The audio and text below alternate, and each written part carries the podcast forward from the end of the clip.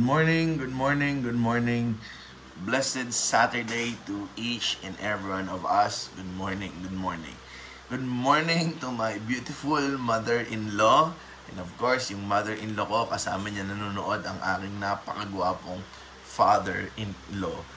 Ah, rainy Saturday morning dito sa amin sa Paranaque. Ah, medyo malamig na because of the rain and the same way the usual weather ng papalapit na ang December.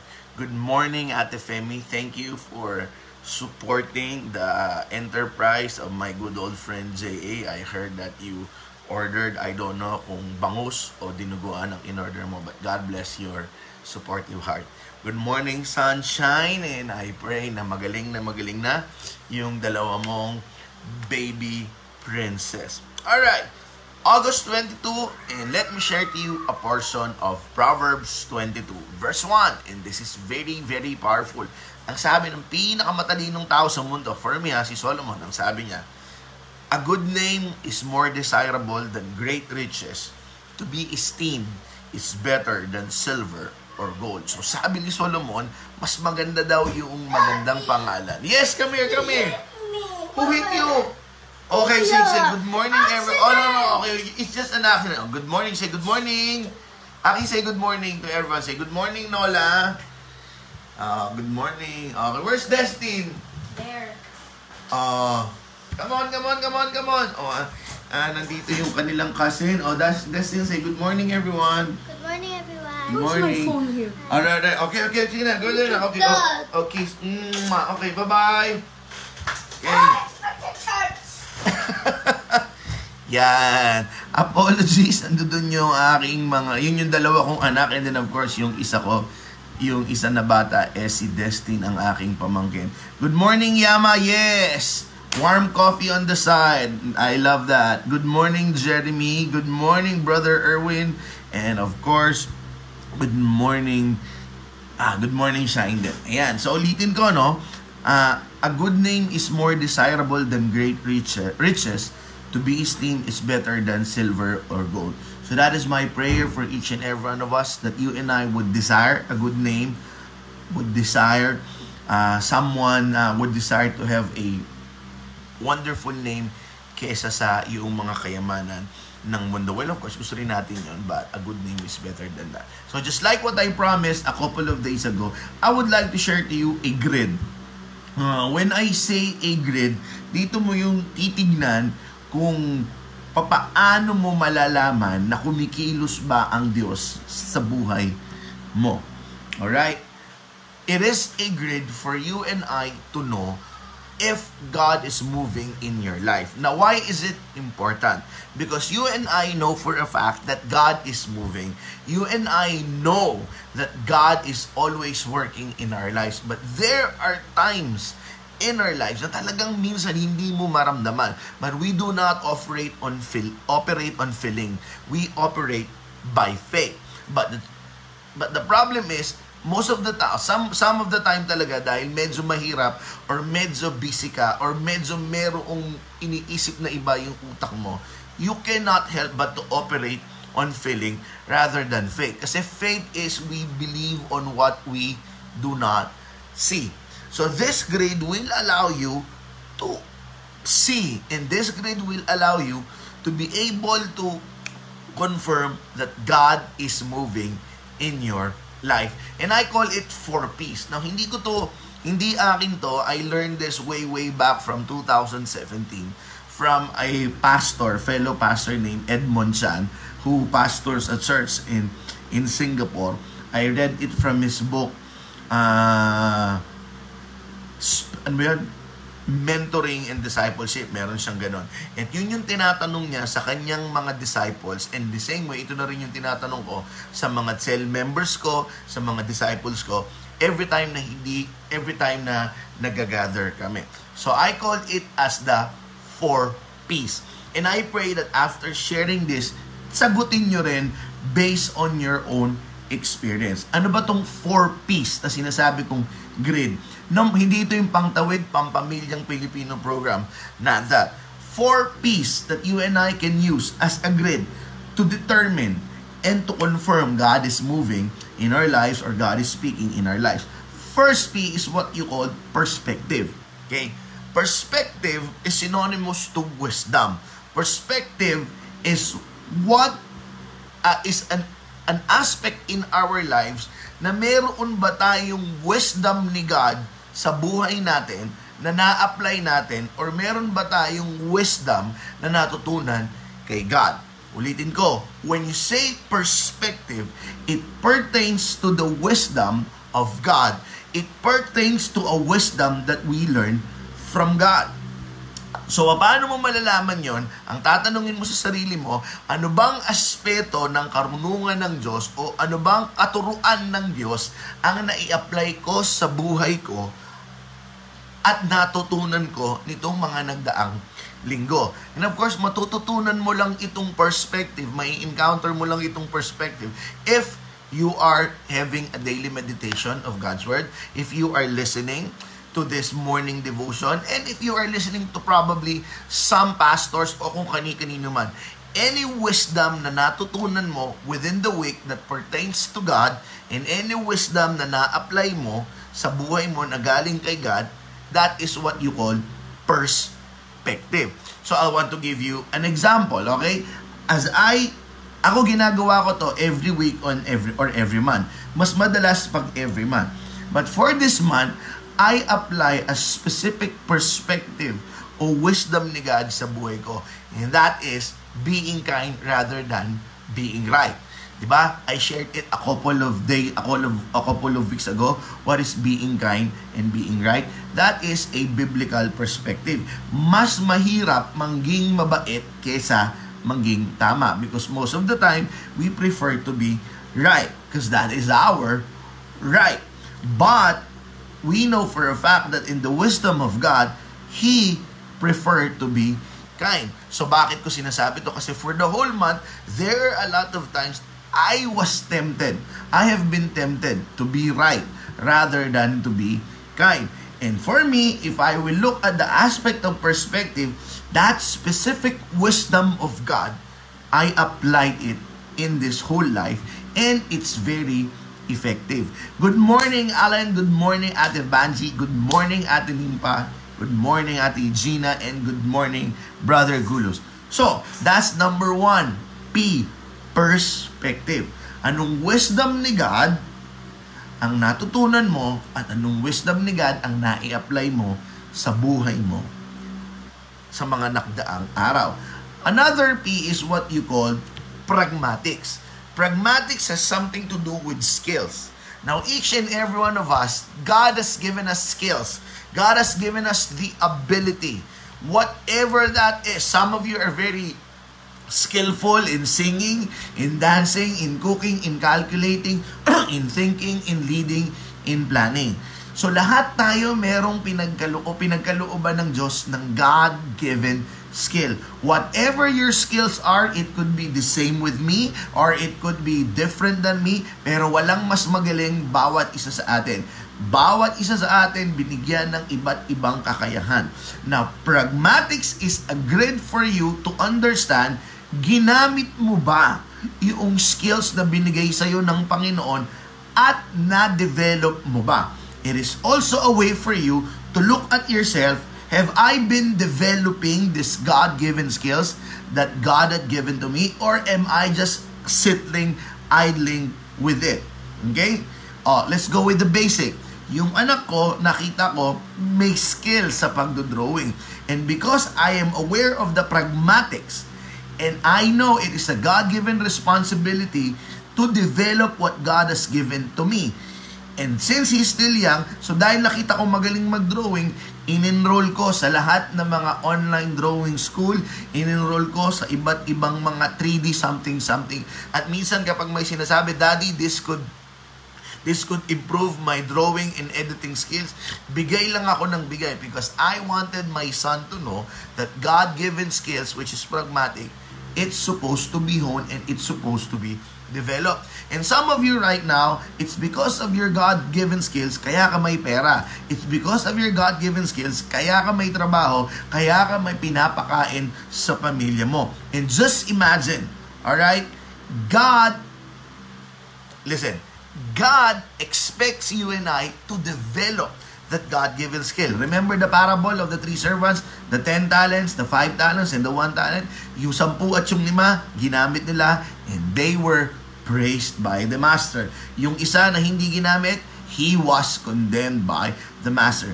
Good morning, Samantha. Good morning, brother. And good morning, Ninita. So, the second P is pragmatics. Ano yung ginawa mo sa skills na binigay sa iyo ng Diyos? Nagamit mo ba o dinevelop mo pa? Now, pardon me if I may say my own. Alright? Kasi nga, I want you to know kung paano nyo tinitingnan muna yung perspective at yung pragmatic. Sa akin, I know God has given me the skills to cook.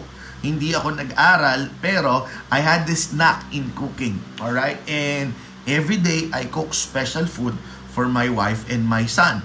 Bakit? Eh kasi nasa work from home siya and nakikita ko meeting upon meetings because international yung work niya.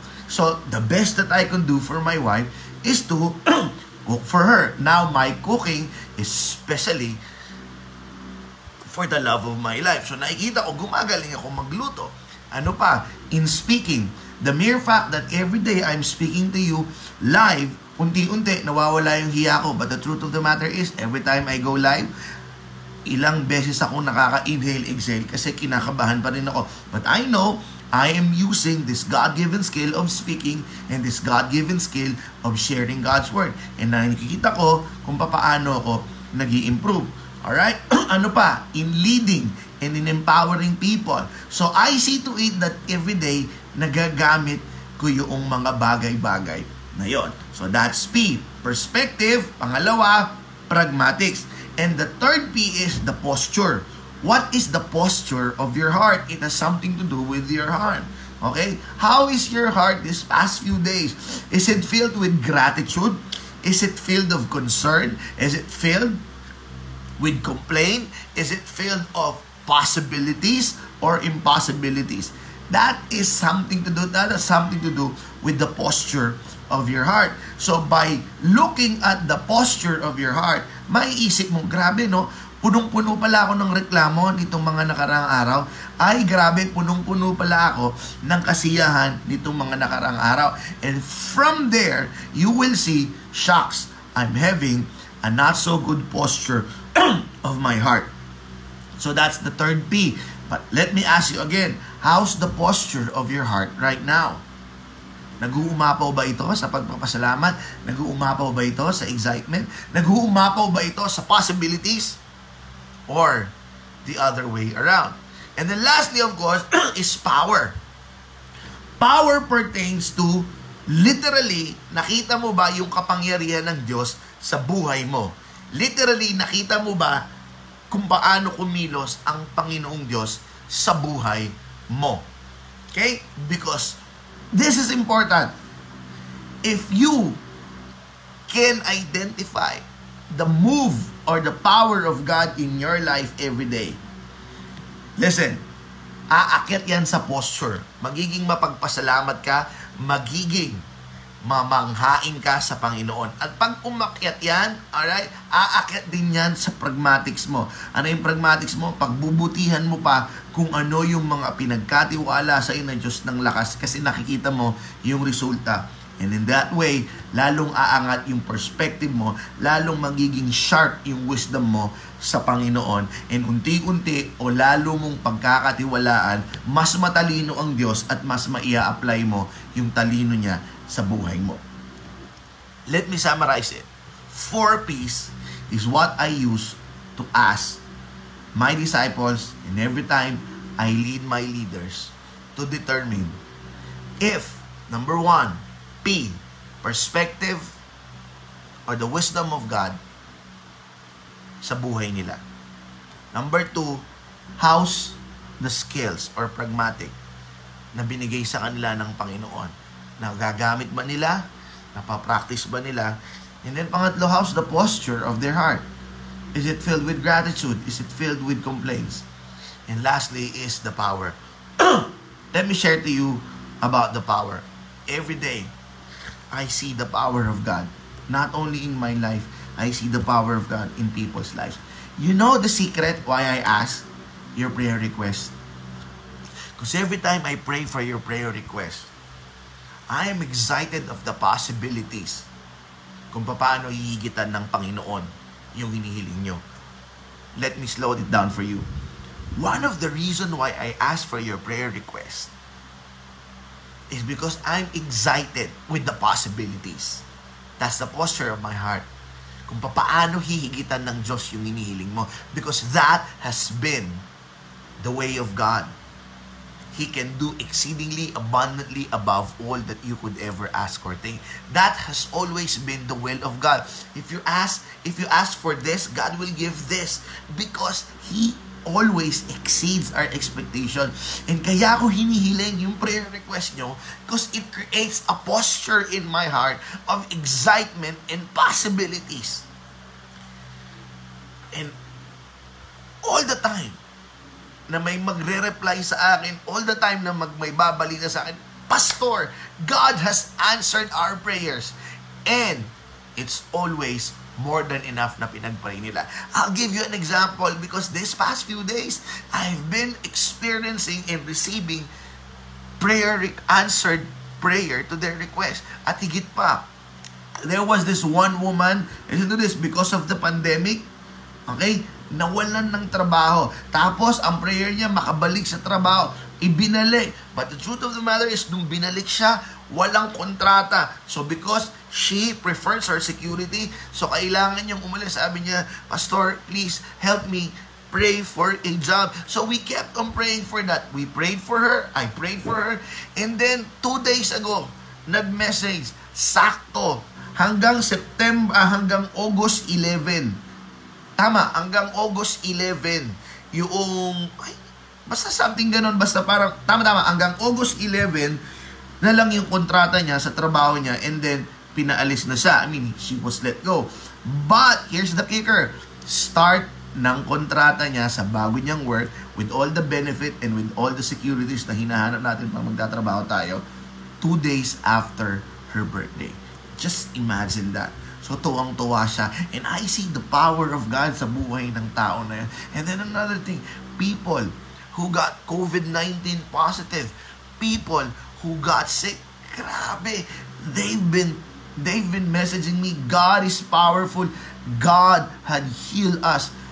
Yung isa pa, so, so sorry ah, masyadong inaabol lang utak ko yung maraming mga praises or prayer request na nasagot ng mga kausap ko. Yung isa pa, of all the time na magkakadengge, ngayon siya nagkadengge.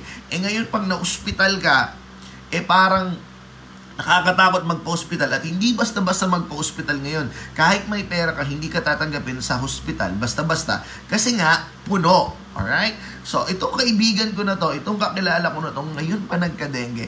Look at this. Wala silang mahanap na hospital nandito sila sa Manila, doon pa sila nakahanap sa Bulacan na mag-admit sa kanila nagka-dengue. And of course, protocol, uh, kinovid-19 test na rin. Buti na lang, hindi. But this is the powerful part. Imposible na magkaroon ng hospital room. Nagkaroon siya ng hospital room. Kasi nung una, nung nandito sila sa Manila, nasa tent lang sila. May pera to ha, may pera. And then, they were able to get a hospital room in Bulacan. A good, a good hospital in Bulacan. Pagkatapos nun, they're supposed to stay there for 3 to 5 days. But because these people prayed to God, they were only there for three days. Why? God had healed that person. God had healed that person tremendously in in an instant. So every negosyo pinagpapala. Ang dami, ang dami. And every time, I'm not asking your prayer request just because gusto ko lang it is really for me. Okay? A part of that is really for me because I will be able to be in the front seat to see how God's power move in your life. And sa akin, panalo na yon. And then of course, I have my own testimony of God's power in our lives. Alright? So there you have it, kapatid. This has been my grid for quite some time. Am I applying the wisdom of God in my life. Perspective. Kasi sayang naman, ang dami mong natututunan. Araw-araw nakikinig ka rito. Hindi mo naman ina-apply. Sayang lang. Apply it, kapatid. How is the posture of your heart? How's the posture of my heart? Yes, there are some bad days. There are some complaining days. There are some fearful days. But because I know that the posture that God desire in my heart is gratitude and faith, ayos. Pangatlo, pragmatics. May skill ka. You may be limited right now, but your mind is not. Gamitin mo. Yung binigay sa'yo na skill ng Panginoon. Sayang yan. Ayoko dumating yung panahon pagdating ng... Anong ginawa mo? Natakot ako, boss eh. Tinago ko. Shh. No.